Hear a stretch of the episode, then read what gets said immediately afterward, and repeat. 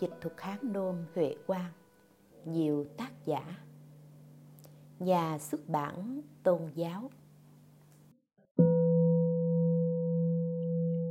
Chỉ tông tịnh độ. Cứu người bị nạn động đất, Chủ động bình đẳng, vô điều kiện.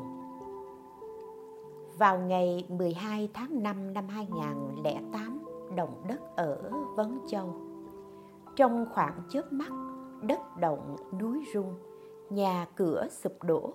Nhiều người bị chôn vùi trong đống đổ nát. Lúc đó rất cần sự cứu độ. Chỉ trong vòng một tiếng đồng hồ, thủ tướng đến ngay hiện trường. Những người thân của kẻ bị tai nạn rất cảm động. Nếu thủ tướng ngồi yên trên ghế bành ở trong dinh thự của mình tại thủ đô bỏ mặc cho người dân bị nạn kêu gào.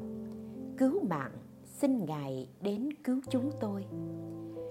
Năm ngày sau mới đến, thì vị ấy có phải là vị thủ tướng tốt của nhân dân hay không? Vị ấy có thể giúp được gì cho nhân dân?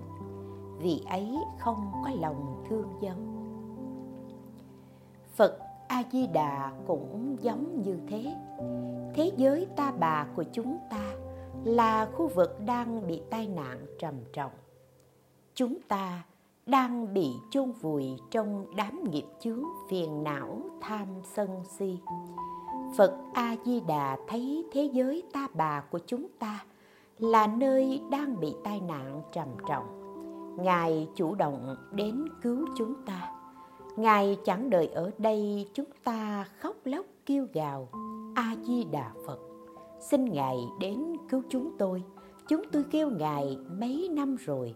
Chúng tôi kêu ngài mấy chục năm rồi. Ngài không đến cứu sao? Không có việc đó đâu. Chúng ta ở đây không kêu cứu. Phật a di đà cũng chủ động đến cứu chúng ta. Đem sáu chữ danh hiệu lưu truyền tại thế gian này. Đây là chủ động chúng ta đến khu bị tai nạn. Cứu độ người đang bị chôn vùi trong đống đổ nát. Chúng ta có bình đẳng cứu độ hay không? Sau khi mấy ủi đến xúc đống đổ nát, phát hiện người này là đại gia, là giám đốc công ty thì cứu. Kẻ kia nghèo rớt mồng tơi, cứu hắn cũng vô dụng, nên không cứu. Như vậy có được hay không? Không hoặc giả anh là quan chức thì tôi cứu anh. Anh là người thường dân thì tôi không cứu anh. Có được như vậy hay không? Không. Hoặc giả anh là nhà khoa học, cứu anh ra để anh có cống hiến cho xã hội. Anh là kẻ ăn xin, người tầm thường, cứu anh ra. Anh cũng không có cống hiến gì cho xã hội cho nên không cứu có được hay không? Không. Người này có đạo đức, phẩm cách tốt nên cứu người này. Cái kia vốn là tên trộm, sau khi được cứu, anh ta sẽ đi trộm đồ vật của người khác, dứt khoát không cứu người đó. Có nên làm như vậy hay không không? Lúc đó, chỉ có một mệnh lệnh là ở chỗ nào có dấu hiệu nghi là có sinh mạng, thì mau mau tìm kiếm. Chẳng nói đó là người nào, dù cho đó là một con chó cũng cứu nó. Sự cứu độ lúc đó là không có điều kiện nào hết.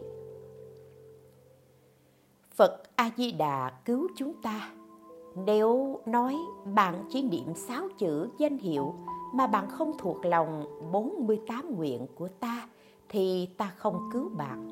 Ngài có bắt buộc như thế hay không? Không. Nếu bạn không thuộc lòng kinh A Di Đà, chỉ niệm sáu chữ danh hiệu thì ta không cứu bạn. Có như thế hay không? Không. Bạn phải nói lời cảm tạ thì ta mới cứu bạn.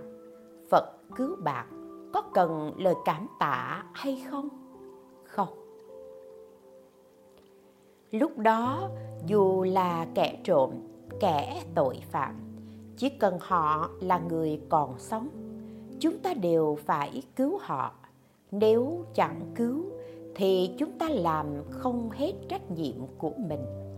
Chúng ta cứu họ nhưng không bảo chứng rằng anh ta không trộm cắp nữa. Phật a di đà muốn đem chúng sanh tham, sân, si được cứu đến thế giới cực lạc ở phương tây, vĩnh viễn giải trừ tham, sân, si. Chúng ta đến cực lạc thì không còn là phàm phu, mà chính là thành phật. Phật a di đà làm sao mà không cứu chúng ta? Nếu ngài đặt điều kiện, tâm bạn chẳng thanh tịnh, dù bạn niệm sáu chữ danh hiệu, ta cũng không cứu bạn. Có như thế hay không? Không. Vì thế mọi người cần phải hiểu, thế gian cứu người lâm nạn còn chủ động, bình đẳng, vô điều kiện. Lúc cứu người thì chẳng giống như lúc bình thường nếu bình thường thì cho một cái bánh bao, một chai nước khoáng. Đây cũng là cho tiền. Một chai nước khoáng hai đồng rưỡi, một cái bánh bao ba đồng. Đều là tiền cả. Lúc cứu người đang bị tai nạn động đất, hao tốn nhiều sức lực, tiền của. Đây đều là nghĩa vụ, mấy xúc, mấy ủi cũng không tính tiền sử dụng. Đem người đến cấp cứu tại bệnh viện. Bệnh viện cũng không tính tiền. Tất cả đều miễn phí, vì lúc đó là cần phải cứu người. Phật a di đà cứu chúng ta còn hơn thế nữa. Qua thí dụ kể trên, chúng ta có thể hiểu được sự cứu độ của phật a di đà là chủ động, bình đẳng vô điều kiện. Kỳ thật, cái thí dụ này cũng không đủ để hình dung sự cứu độ của phật a di đà chúng ta niệm phật phật a di đà cứu chúng ta. Nếu ngài đặt điều kiện, thì chúng ta đâu được cứu độ. Chỉ có một số ít người mới có thể được cứu độ. Tuyệt đại đa số không được cứu độ trong tâm chúng ta có rất nhiều quan niệm. Tỉ như cho rằng phải đạt đến một trình độ nào đó, đạt đến công phu nào đó, phật a di đà mới chịu cứu độ.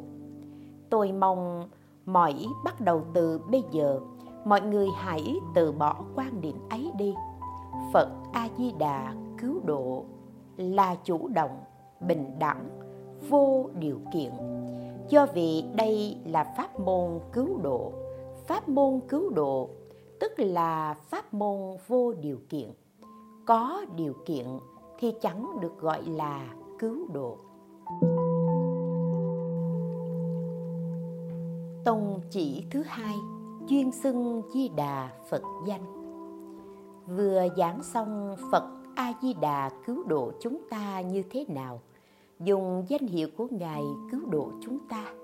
Chúng ta làm gì để được a di đà phật cứu độ? Câu thứ hai, chuyên xưng danh hiệu phật a di đà chỉ cần chuyên niệm, chuyên xưng. Xưng nghĩa là miệng chuyên xưng nam mô a di đà phật. Chuyên xưng danh hiệu này thì được phật cứu độ đây là pháp môn rất đơn giản, rất dễ dàng, có năng lực cứu khắp tất cả chúng sanh. Phật a di đà dùng sáu chữ danh hiệu này, dùng miệng xưng danh hiệu nguyện sanh về cõi nước của ta, thì phật a di đà cứu độ chúng ta. Không có đòi hỏi cao, không có yêu cầu khắc khe. Vì thế chuyên xưng di đà phật danh, là phương pháp phật a di đà cứu độ chúng ta, cũng là phương pháp chúng ta được cứu độ. Chỉ cần chúng ta chuyên xưng nam mô a di đà phật, thì chúng ta được phật a di đà cứu độ, không còn có tiêu chuẩn nào khác. Chúng ta được phật a di đà cứu độ, chúng ta nhất định quyết định được vãng sanh không có sơ xuất. Phút lâm chung, chết như thế nào? Đây là trạng huống lúc phàm phu ở thế giới ta bà này chết. Hoặc bị xuất huyết não, hoặc bị tai nạn giao thông, hoặc bị bệnh di truyền, hoặc lúc chết tâm ý sáng suốt, hoặc lúc chết khiến cho người khác thấy dường như là hôn mê bất tỉnh những trạng huống này không ảnh hưởng gì đến sự cứu độ của phật a di đà do vì hiện tại chúng ta đã được phật cứu độ, chẳng phải đến phút lâm chung phật mới đến cứu chúng ta.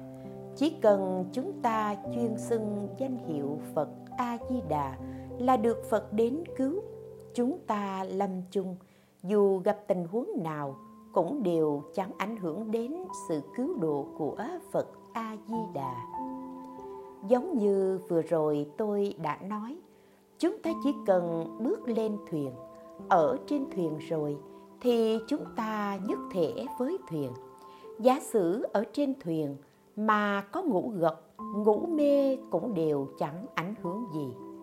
Quán kinh nói Hoàng minh biến chiếu thập phương thế giới, niệm phật chúng sanh nhiếp thọ bất xả. Nghĩa là ánh sáng chiếu khắp mười phương thế giới nhiếp thủ chúng sanh niệm phật không rời bỏ. Đại sư thiện đạo giải thích đoạn văn này có ý nghĩa khai phát rất đặc biệt đối với chúng ta. Hiển thị nhiếp thủ chúng sanh niệm phật không rời bỏ như thế nào? Niệm phật đại biểu cho cái gì? Nhiếp thủ bất xả có ý gì? Nhiếp thủ tức là cứu độ, bất xả nghĩa là cứu độ chúng ta, không rời bỏ chúng ta, bảo hộ chúng ta.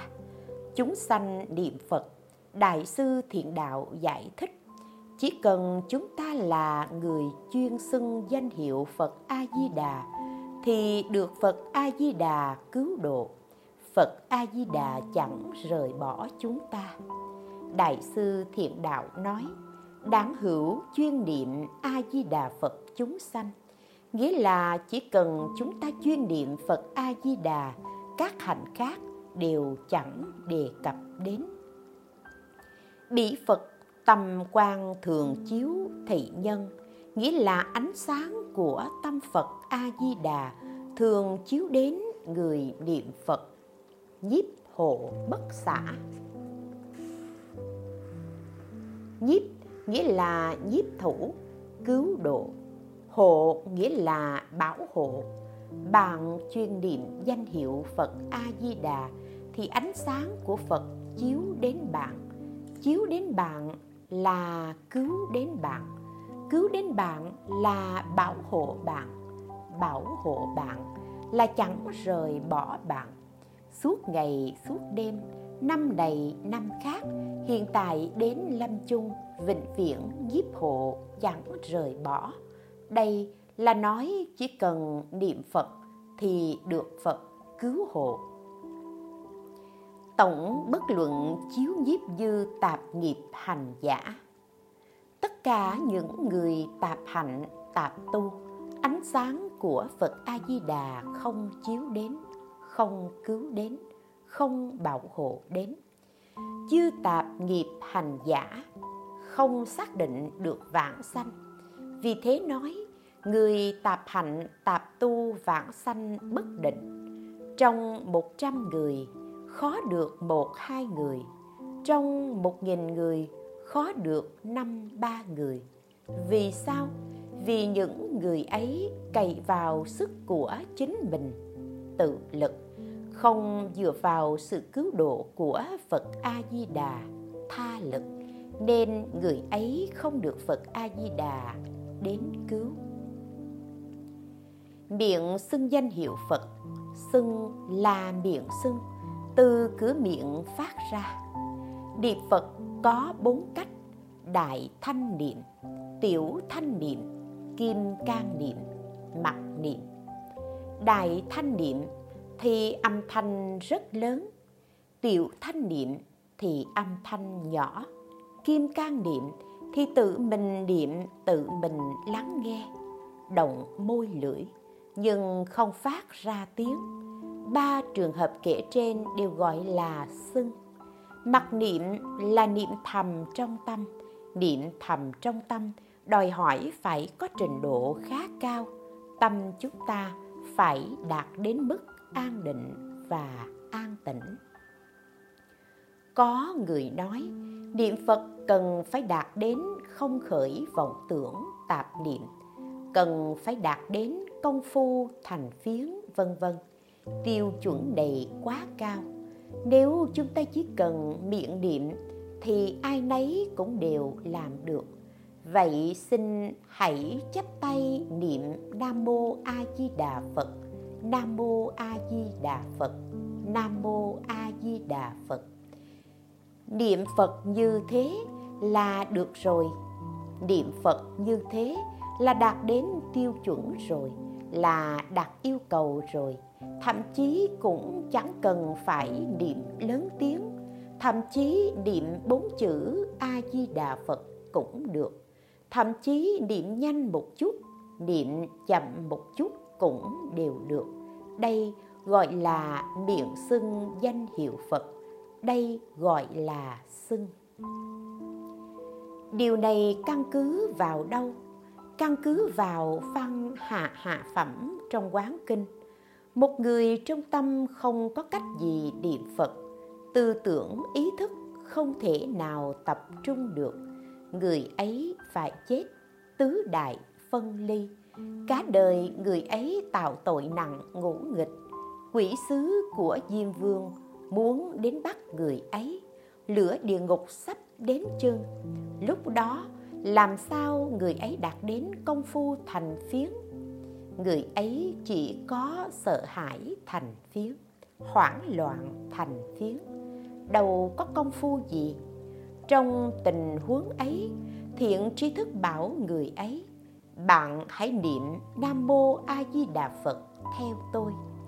Thiện tri thức niệm một câu nam mô a di đà phật.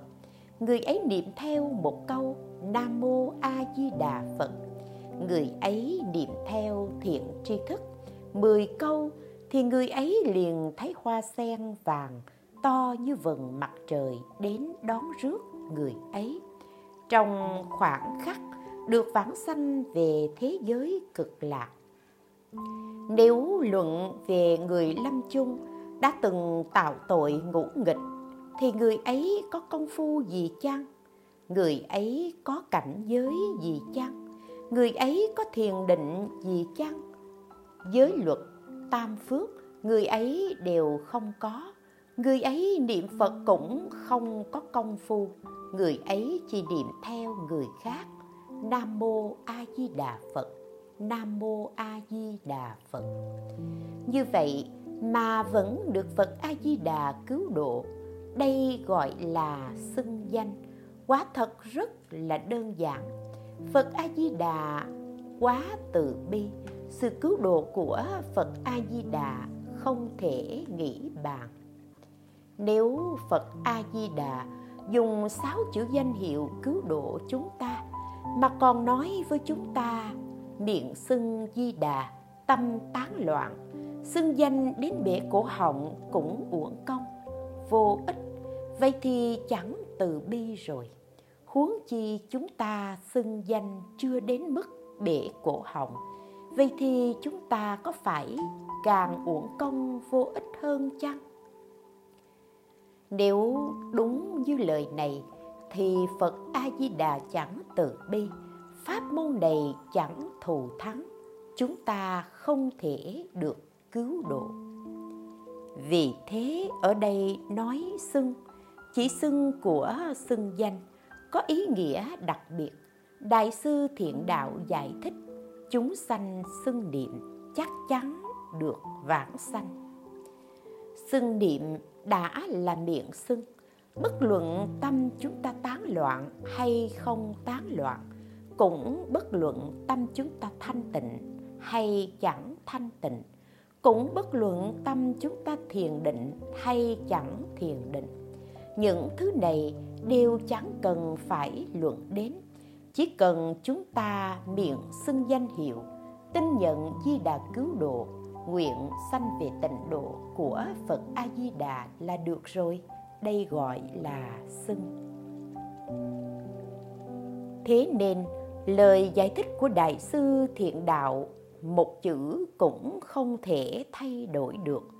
Vì lời giải thích này đều có ý nghĩa của nội dung xác định đặc biệt. Đây mới là tổ sư. Đây mới là hóa thân phật a di đà vậy mà các lời giải thích sau này thường ly khai chữ xưng như là bảo. Bạn niệm phật cần phải không khởi vọng tưởng tạp niệm. Nếu nói như thế thì đối với việc vãng sanh hễ tâm có khởi vọng tưởng tạp niệm thì phải hàng phục vọng tưởng tạp niệm. Đại sư thiện đạo giải thích, niệm phật lấy khẩu nghiệp làm chủ yếu. Niệm miệng xưng danh hiệu phật a di đà là được rồi. Vì sao?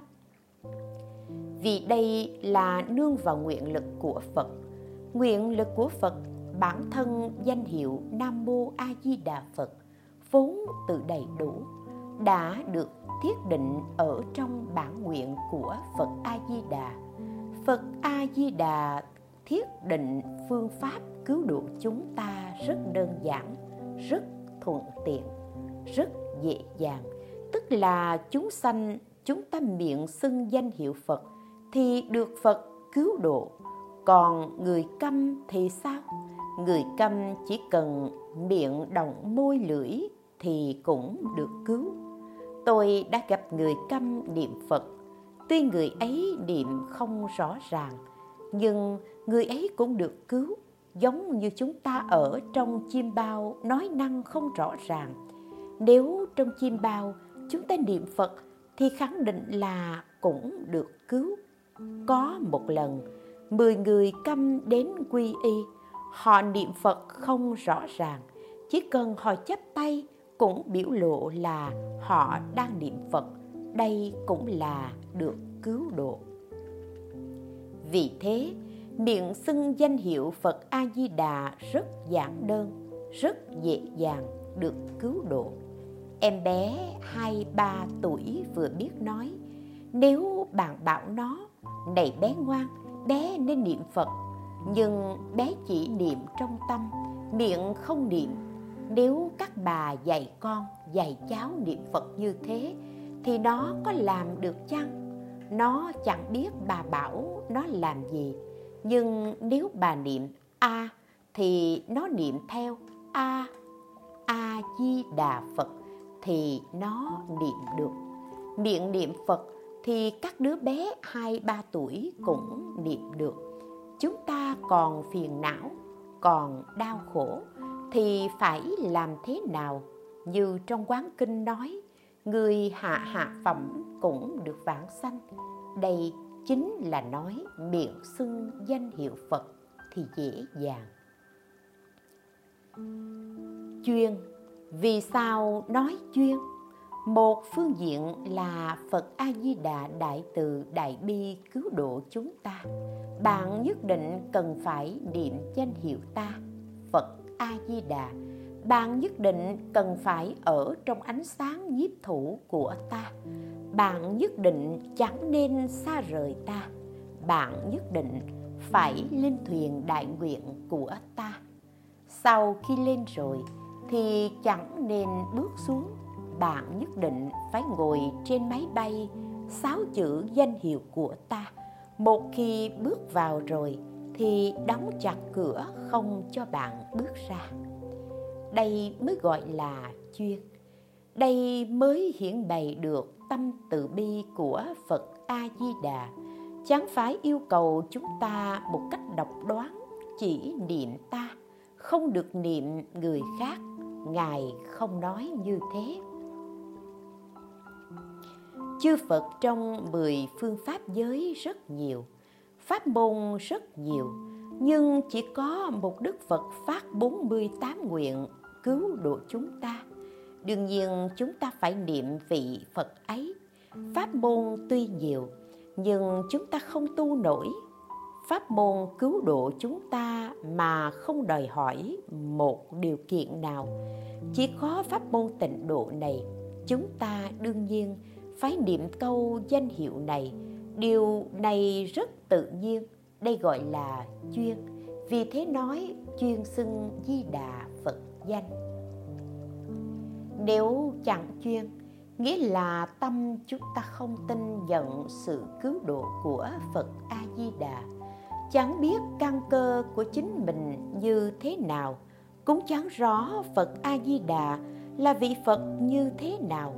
Trong tâm chúng ta hoài nghi, thì đó là chẳng chuyên. Mọi người hãy tự xét tâm mình, nghĩ xem có phải như thế chăng? Chúng ta đã tu niệm phật rồi. Vì sao còn muốn tu thêm pháp môn khác? Mọi người hãy nghĩ kỹ lại xem, có phải vì cảm thấy câu danh hiệu này chưa đủ niệm phật như thế này có thể cứu độ tôi không? Tôi còn chưa đạt đến thiền định. Tôi còn chưa đạt đến tâm thanh tịnh. Niệm câu danh hiệu phật này có thể giải thoát sanh tử hay không? Câu danh hiệu này thật có đủ công đức chăng? Nếu đạt không đến tiêu chuẩn, phật có cứu tôi chăng? Thiện nguyện của phật có triệt để từ bi như thế chăng? Chúng ta có tâm hoài nghi thì sẽ chẳng chuyên mà còn muốn tạp. Một khi trong tâm biết trong sáu chữ danh hiệu hoàn toàn có đầy đủ công đức vạn sanh như biển chứa nhiều châu báu. Không thiếu thứ gì, thì dù chúng ta muốn tạp cũng không tạp được. Vì sao? Vì chú đại bi, thập tiểu chú chú lăng nghiêm, kinh pháp hoa, kinh hoa nghiêm, kinh kim cang, công đức của bất cứ kinh gì, pháp gì đều nằm trong sáu chữ danh hiệu thì chúng ta làm gì còn muốn tạp nữa? Lại nữa, tu trì các pháp môn khác chẳng phải căn cơ của chúng ta làm nổi. Dù cho chúng ta thuộc lòng kinh điển, nhưng đến lúc lâm chung đều quên hết. Chẳng cần nói chi đến lúc lâm chung, ngay lúc hiện tại đang sống, mà nếu sức ký ức suy thoái thì chúng ta cũng chẳng nhớ được. Dù cho hiện tại chúng ta tịnh tọa, trong tâm dường như có một chút thanh tịnh, có một chút yên tĩnh. Đến lúc lâm chung cũng đều dùng không được. Chẳng nói đến lúc lâm chung, ngay cả khi bệnh nặng thì lập tức bị quật ngã. Thời nhà tống, có luật sư nguyên chiếu ngài là tổ sư luật tông. Ban đầu ngài phát nguyện, tôi chẳng cầu sanh về thế giới cực lạc ở phương tây. Tôi muốn ở thế giới ta bà độ chúng sanh. Phát nguyện xong, ngài tu hành rất tinh tấn, dũng mãnh. Kết quả có một lần, ngài trải qua một phen bệnh nặng, cảm thấy thần thức mơ màng không cách nào làm chủ được. Công phu thiền định đã tu lúc bình thường, không khởi được tác dụng. May thay, cơn bệnh nặng này qua khỏi, không cướp đi mạng sống của ngài. Ngài được sống lại. Lúc ấy mới hiểu ra rằng, công phu tu hành lúc bình thường, đến lúc nguy cấp, dựa vào không vững tổ sư còn như thế, huống gì chúng ta. Vì thế kinh chú của thánh đạo đối với chúng ta đều là công khóa trên giấy. Chúng ta không cách nào ngộ vô ngã tướng, vô nhân tướng, vô chúng sanh tướng, vô thọ giả tướng. Nếu làm không đến thì chỉ là công phu trên cửa miệng mà thôi.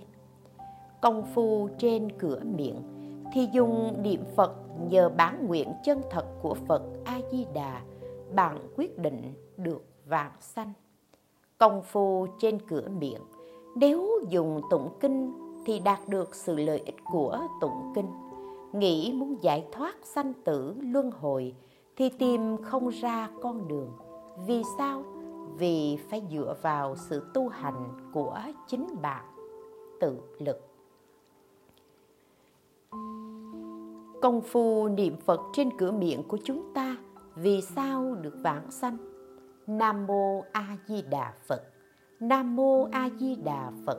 Nam mô a di đà phật. Chính là đang ngồi trên máy bay, chúng ta niệm xưng danh hiệu. Nếu chẳng vãng sanh thì phật a di đà chẳng thành phật. Không quan hệ gì đến cảnh giới tu hành của chúng ta chúng ta chỉ cần niệm xưng nam mô a di đà phật thì nhất định vãng sanh. Chẳng thể vãng sanh, chẳng thể vãng sanh ta. Phật chịu trách nhiệm. Chịu trách nhiệm như thế nào? Nếu bạn không vãng sanh thì ta không ở ngôi chánh giác.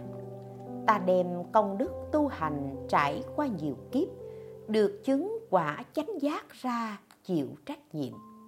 Phật a di đà hiện tại đã thành chánh giác rồi. Ngài hiện tại đã thành phật rồi. Vì thế, đại sư thiện đạo giải thích, chúng sanh xưng niệm chắc chắn được vãng sanh. Chuyên là xu hướng tất nhiên khi chúng ta tin nhận di đà cứu độ. Đồng thời, câu chuyên xưng di đà phật danh này chẳng phải như quan niệm của một số người cho rằng, chuyên, nhưng sau đó còn có thêm một câu, bạn phải đạt đến một trình độ công phu nào đó. Tông chỉ của tịnh độ nói chuyên xưng di đà phật danh, vốn là tiếp theo câu tin nhận di đà cứu độ ở trước, nghĩa là chuyên xưng di đà phật danh của tin nhận di đà cứu độ chứ không có mảy may quan hệ gì đến công phu của chúng ta. Như thế, tâm chúng ta có thể thản nhiên buông xuống. Đây là chúng ta chuyên niệm di đà phật danh của tin nhận di đà cứu độ. Chúng ta vì sao chuyên xưng danh hiệu của phật a di đà? Vì chúng ta tin theo đức phật này chỉ có đức phật này cứu độ chúng ta. Chúng ta chỉ cần xưng danh hiệu ngài thì được ngài cứu độ.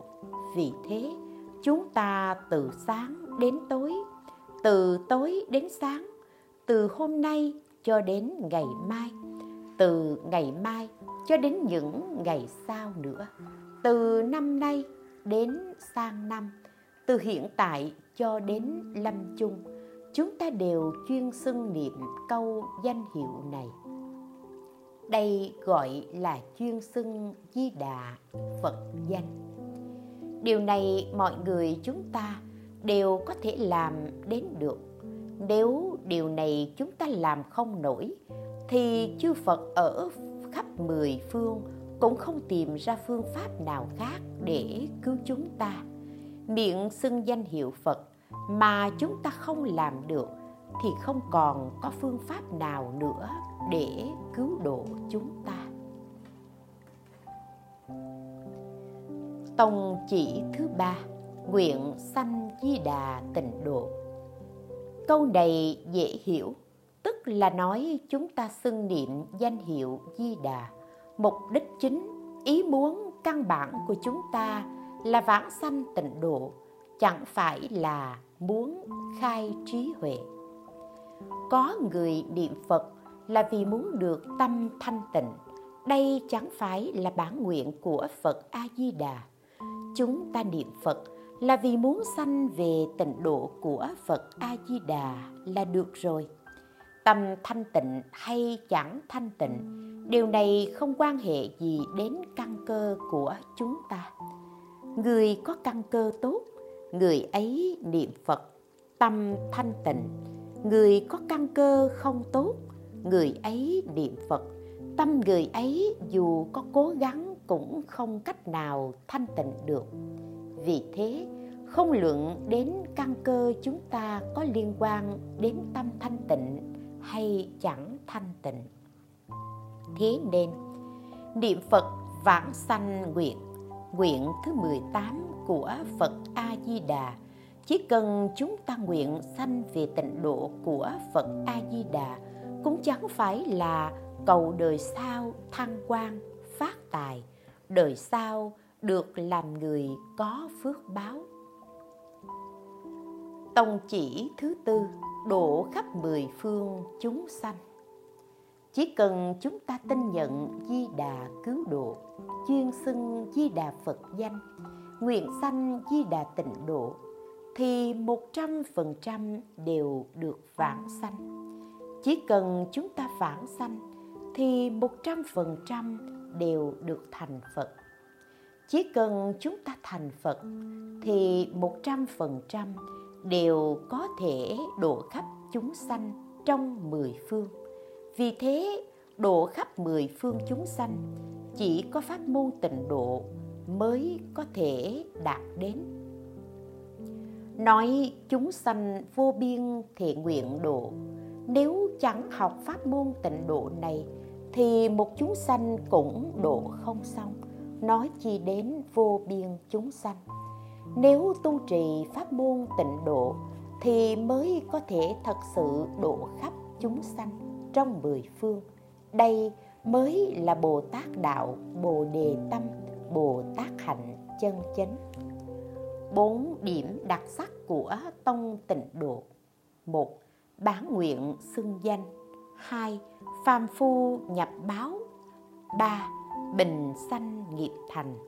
Bốn, hiện sanh bất thoái. Bốn câu gồm có 16 chữ mỗi câu đều nói một vấn đề.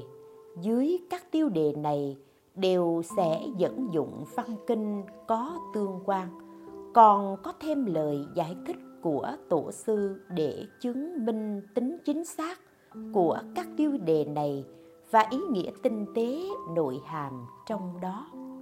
Bây giờ tôi xin nói đơn giản vì sao bốn câu này cấu thành đặc sắc của tông tịnh độ đặc sắc, tức là đặc biệt chỉ có pháp môn này có, mà các pháp môn khác thì không có.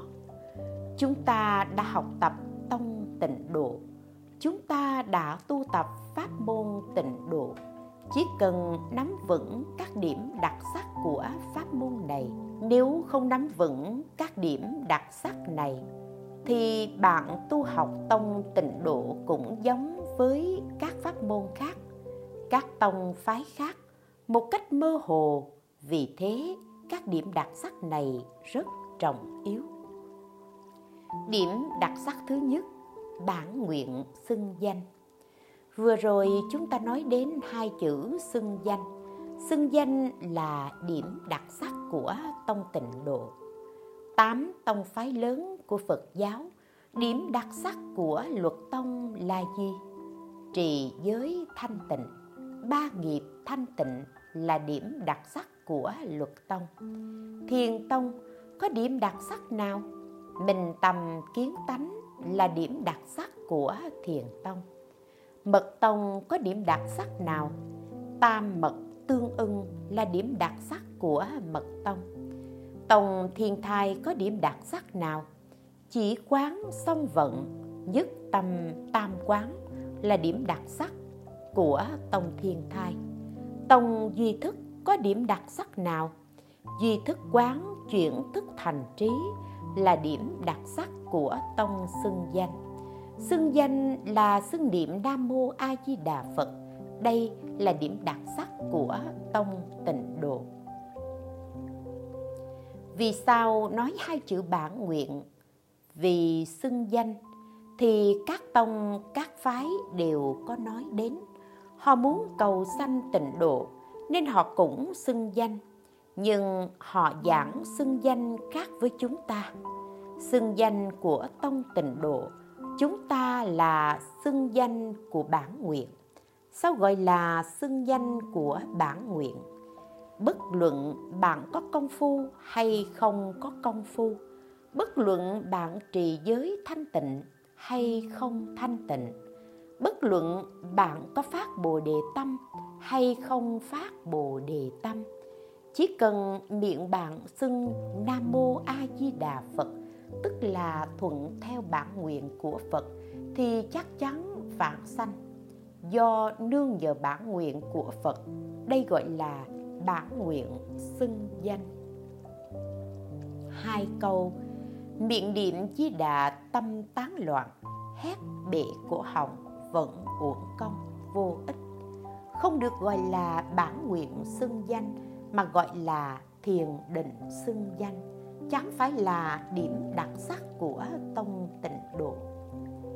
Có người nói, bạn tuy niệm phật, nhưng nếu trì giới không thanh tịnh thì bàn niệm phật cũng vô dụng. Đây là trì giới xưng danh, chứ chẳng phải bản nguyện xưng danh.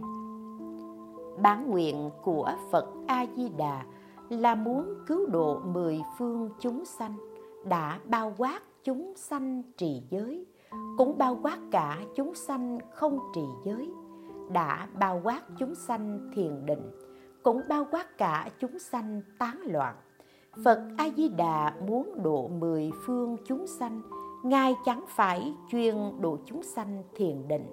Thế tại sao lại hạn định nói nhất định phải có công phu thiền định?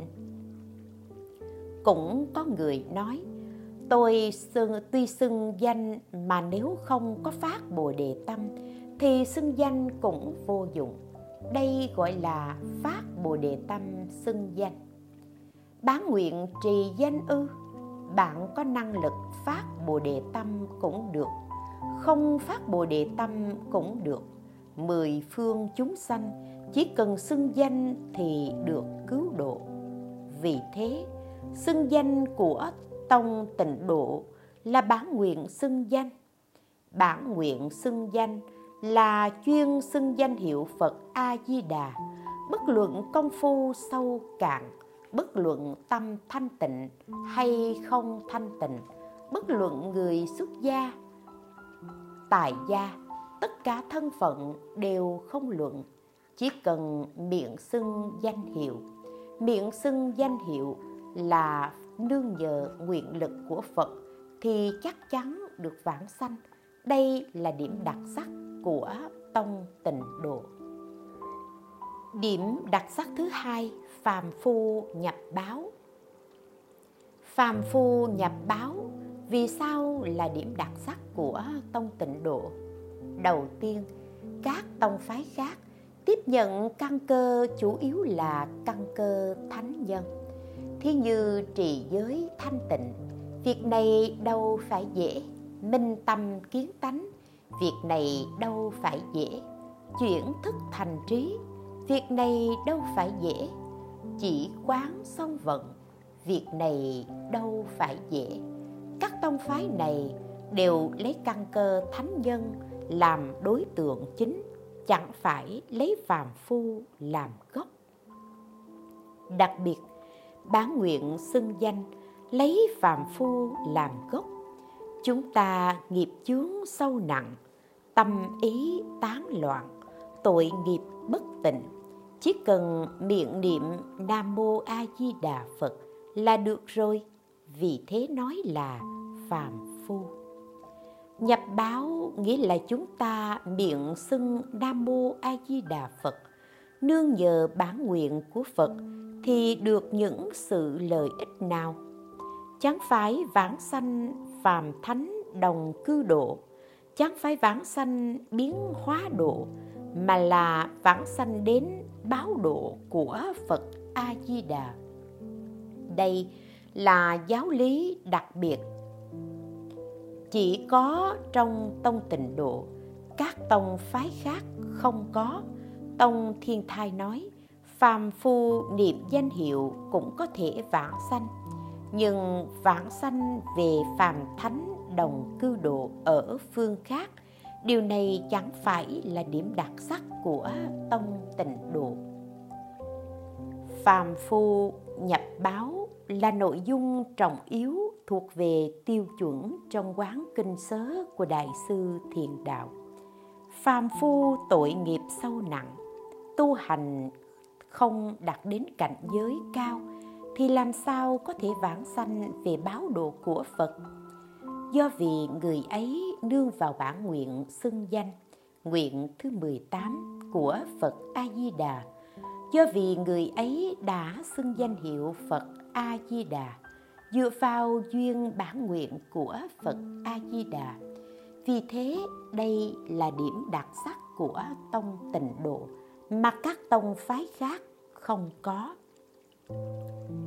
nếu chúng ta học tông tịnh độ, xưng niệm nam mô a di đà phật, mà còn tự hỏi vãng sanh ở đâu trong bốn độ, phàm thánh đồng cư độ, phương tiện hữu dư độ, thật báo trang nghiêm độ, thường tịch quan tịnh độ, thì có thể nói là bạn chẳng biết điểm đặc sắc của tông tịnh độ cũng chẳng biết tông chỉ của tông tịnh độ. Bạn cũng không có học tông tịnh độ. Bạn là người học pháp môn tịnh độ của tông thiên thai, chứ chẳng phải pháp môn tịnh độ của tông tịnh độ. Pháp môn tịnh độ có các cách thức của pháp môn tịnh độ, như là có pháp môn tịnh độ thuần chánh, có pháp môn tịnh độ xen tạp có pháp môn tịnh độ của tông thiên thai, có pháp môn tịnh độ của thiền tông, có pháp môn tịnh độ của tông di thức, có pháp môn tịnh độ của mật tông, có pháp môn tịnh độ của luật tông. Pháp môn tịnh độ được đại sư thiện đạo giải thích mới là pháp môn tịnh độ cứu được bọn phàm phu chúng ta. Các tông phái khác nói là pháp môn tịnh độ dành cho bậc thượng căn lợi trí. Thí như nói, miệng niệm di đà tâm tán loạn, hét bệ của hồng cũng uổng công vô ích. Tốt, tôi đạt đến, tâm tôi không tán loạn thì mới phù hợp với điều kiện ấy. Nhưng chúng ta là thì làm không nổi, chúng ta đã làm không nổi thì phải làm sao bây giờ? Chúng ta phải y cứ vào lời giải thích của đại sư thiện đạo.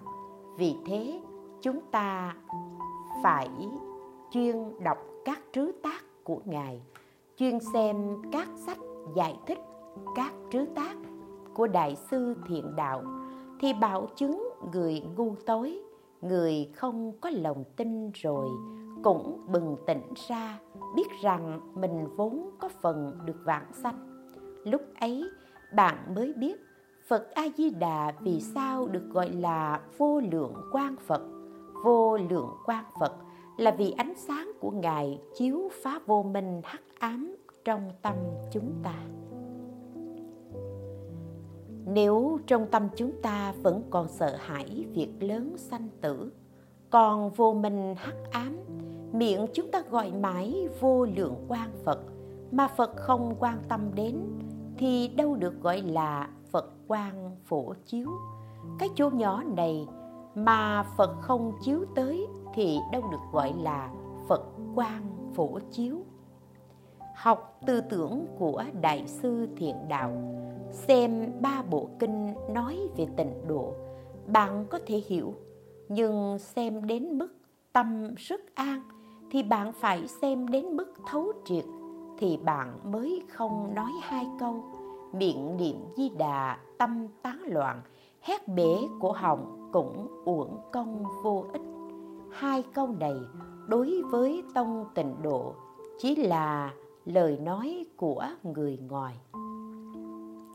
Nếu hiểu rõ được tư tưởng tịnh độ của đại sư thiện đạo, thì bạn sẽ sáng mắt ra vì thế, mọi người cần nên hiểu các điểm đặc sắc của tông tịnh độ. Điểm đặc sắc thứ ba, bình sanh nghiệp thành. Bình sanh là giai đoạn thời gian chúng ta đang sống đối với lúc lâm chung, chết. Nghiệp thành, nghiệp tức là tịnh nghiệp vãng sanh tịnh độ. Việc này thành tựu rồi, không còn cải biến, hoàn thành rồi như thân thể chúng ta hiện nay đang sống khỏe mạnh, mà việc vãng sanh của chúng ta chắc như đinh đóng vào cột thì gọi là bình sanh, nghiệp thành. Sau gọi là lâm chung, nghiệp thành? Nghĩa là lúc lâm chung, thành tựu vãng sanh. Người suốt đời không gặp phật, pháp không có niệm phật. Đến lúc lâm chung mới gặp thiện tri thức dạy niệm nam mô a di đà phật. Như đã nói, đó là người hạ phẩm, hạ sanh. Người ấy niệm mười câu danh hiệu phật. Phật đến cứu người ấy. Phật a di đà hiện ra đứng trong hư không đón tiếp. Người ấy theo phật a di đà vãng sanh đến thế giới cực lạc ở phương tây. Đây gọi là lâm chung nghiệp thành mời quý vị chắp tay niệm ba câu. Nam mô a di đà phật. Nam mô a di đà phật. Nam mô a di đà phật. Nếu có quý vị đến đây mà từ trước đến đây chưa từng niệm phật, đột nhiên được niệm phật, cả đời chưa từng tiếp xúc qua phật pháp, hôm nay đột nhiên được tiếp xúc nếu vừa niệm ba câu danh hiệu phật mà tắt thở, thì quý vị lập tức vạn sanh tây phương, đây gọi là lâm chung nghiệp thành. Chúng ta đang ngồi ở đây. Nếu tin nhận di đà cứu độ, chuyên xưng di đà phật danh, thì mỗi người quý vị đều được gọi là hiện sanh nghiệp thành. Việc vãng sanh tây phương của chúng ta đã quyết định rồi. Đến lúc lâm chung, dù chết trong tình huống nào cũng không quan hệ. Nếu chẳng phải như thế, thì là tâm chúng ta bất an. Tí như nói lúc lâm chung, chẳng may bị xuất huyết não, hoặc có chướng ngại nào đó, giống như thuyền 10 giờ khởi hành, mà 9 giờ 30 người đó đã ngồi trên thuyền rồi. Lúc 9 giờ 58 phút người đó ngủ cũng chẳng quan hệ gì, không có vấn đề gì. Thần lực của Phật A Di Đà vô ngại. Nếu ngài chẳng cứu bạn đang xuất huyết não thì ngài đâu thể cứu bạn đến thế giới cực lạc. Vì thế, vốn chẳng thành vấn đề chúng ta cho đây là vấn đề lớn nhưng đối với phật a di đà thì chẳng thân thành vấn đề, vì ngài đã sớm nhiếp thủ chúng ta trong ánh sáng của ngài rồi. Vì thế, tội chướng, oan trái của chúng ta đối với ngài chẳng thành vấn đề. Tự nhiên, ngài cứu bạn đến thế giới cực lạc ở phương tây. Điểm đặc sắc thứ tư, hiện sanh bất thoái. Nói vãng sanh thế giới cực lạc. Đến đó rồi mới được bất thoái chuyển. Sau đó dần dần tu hành. Chỉ có tiếng không có thoái, từ từ thành phật. Đây chẳng phải là quan niệm của tông tịnh độ. Điểm đặc sắc của tông tịnh độ là chúng ta ở thế giới ta bà này, đem thân phàm phu đắc quả vị bất thoái chuyển tại sao có thể được như thế? Như tôi đã nói, chúng ta ngồi trên chiếc máy bay sáu chữ danh hiệu nam mô a di đà phật.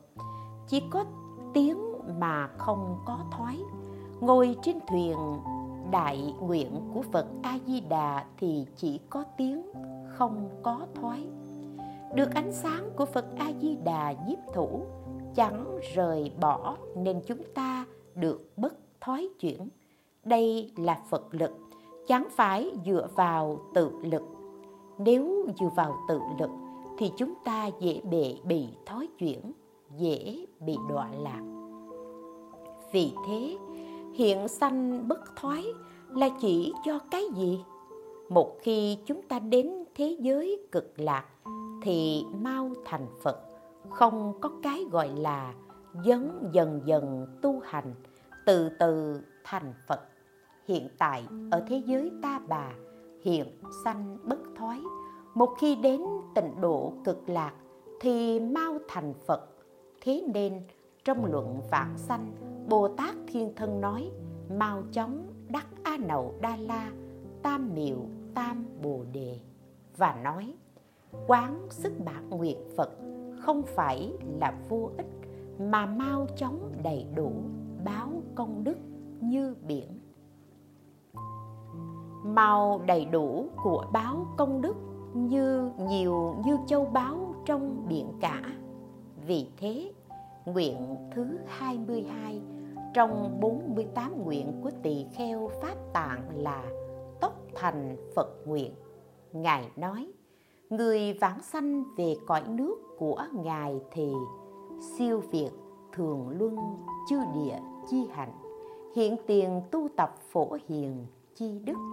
Nghĩa là vượt qua hạnh của các địa theo lệ thường, hiện tiền tu tập đức của phổ hiền sau gọi là vượt qua hạnh của các địa theo lệ thường thường luân thường lệ nghĩa là các thứ lớp bình thường từ sơ địa lên nhị địa tam địa tứ địa vân vân. Dần dần tu lên nhưng đến thế giới cực lạc thì không phải trải qua thứ lớp như thế. Như đi thang bộ thì phải bước từng bậc thang, lên từng tầng lầu. Còn nếu đi thang máy thì không cần phải bước từng nấc thang như đi bộ. Đây gọi là siêu việt, vượt qua. Chúng ta vãng sanh thế giới cực lạc ở phương Tây chán cần tu tập dần dần trải qua 51 gia vị. Tại thế giới ta bà này, hiện sanh bất thoái, đến thế giới cực lạc rồi, vượt qua hạnh của các địa vị theo thường lệ, lập tức lên đến tầng cao nhất, được vô lượng quang, vô lượng thọ như phật a di đà. Nhưng chẳng hiển hiện quả vị phật vì ở cực lạc chỉ có một đấng giáo chủ là phật a di đà vì thế chỉ hiển hiện thân phận là bồ tát nhất sanh bổ xứ, cho nên gọi là vượt qua hạnh của các địa theo lệ thường. Hiện tiền tu tập đức của phổ hiền. Hiện tiền là chẳng cần đợi đến ngày mai, chẳng cần đợi đến điểm thứ hai ngay nơi đây. Hiện tại, lập tức thì gọi là hiện tiền.